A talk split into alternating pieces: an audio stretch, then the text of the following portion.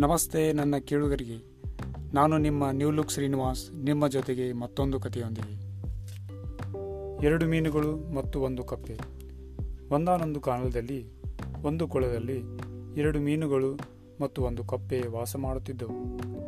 ಈ ಎರಡು ಮೀನುಗಳಿಗೆ ಶತಬುದ್ಧಿ ಮತ್ತು ಸಹಸ್ರಬುದ್ಧಿ ಎಂಬ ಹೆಸರುಗಳಿದ್ದವು. ಕಪ್ಪೆ ಹೆಸರು ಏಕಬುದ್ಧಿ.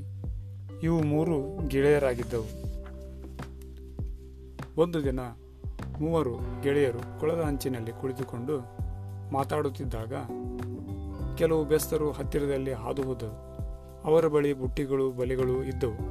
ಅವರು ಕೊಳವನ್ನು ನೋಡಿ ಹೀಗೆ ಮಾತಾಡಿಕೊಂಡರು. ಈ ಕೊಳದ ತುಂಬ ಮೀನುಗಳಿರುವ ಹಾಗೆ ತೋರುತ್ತದೆ. ನಾವು ನಾಳೆ ಇಲ್ಲಿಗೆ ಬಂದು ಅವುಗಳನ್ನು ಹಿಡಿಯೋಣ. ಬೆಸ್ತರು ಆ ಜಾಗವನ್ನು ಬಿಟ್ಟು ತೆರಳಿದ ಮೇಲೆ ಕಪ್ಪೆಯು ಮೀನುಗಳಿಗೆ ಹೇಳಿತು.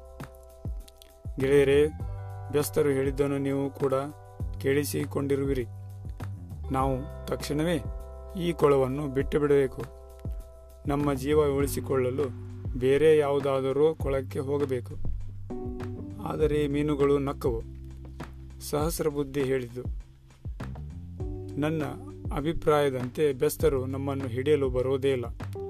ಒಂದೊಮ್ಮೆ ಅವರು ಬಂದರೂ ಅವರಿಗೆ ನಮ್ಮ ಹಿಡಿಯಲು ಸಾಧ್ಯವಾಗುವುದಿಲ್ಲ. ಏಕೆಂದರೆ ನಾವು ಈಜುವ ನಿಪುಣ ಪ್ರಾಣಿಗಳಾಗಿದ್ದೇವೆ. ನಮಗೆ ನಮ್ಮನ್ನು ಕಾಪಾಡಿಕೊಳ್ಳುವುದು ಹೇಗೆ ಎಂದು ಗೊತ್ತಿದೆ. ಆದರೆ ಕಪ್ಪೆಗೆ ಮೀನುಗಳ ಮಾತಿನಿಂದ ಸಮಾಧಾನವಾಗಲಿಲ್ಲ. ಅದು ಹೇಳಿತು, ಆದರೆ ನಾನು ಈಜುವುದರಲ್ಲಿ ನಿಪುಣನಲ್ಲ. ನಾನು ಖಂಡಿತವಾಗಿಯೂ ನನ್ನ ಸಂಸಾರ ಸಮೇತ ಈ ಸಾಯಂಕಾಲವೇ ಈ ಕೊಳವನ್ನು ಬಿಟ್ಟು ಹೊರಟು ಹೋಗುತ್ತೇನೆ. ಬೇರೆ ಯಾವುದಾದರೂ ಕೊಳದಲ್ಲಿ ಇಲ್ಲವೇ ಬಾವಿಯಲ್ಲಿ ನೆಲೆಸುತ್ತೇನೆ. ಅದೇ ದಿನ ಸಾಯಂಕಾಲ ಕಪ್ಪೆಯು ಸಂಸಾರ ಸಮೇತ ಆ ಕೊಳವನ್ನು ಬಿಟ್ಟು ಹತ್ತಿರದಲ್ಲಿದ್ದ ಕೊಳವೊಂದಕ್ಕೆ ಹೊರಟು ಹೋಯಿತು.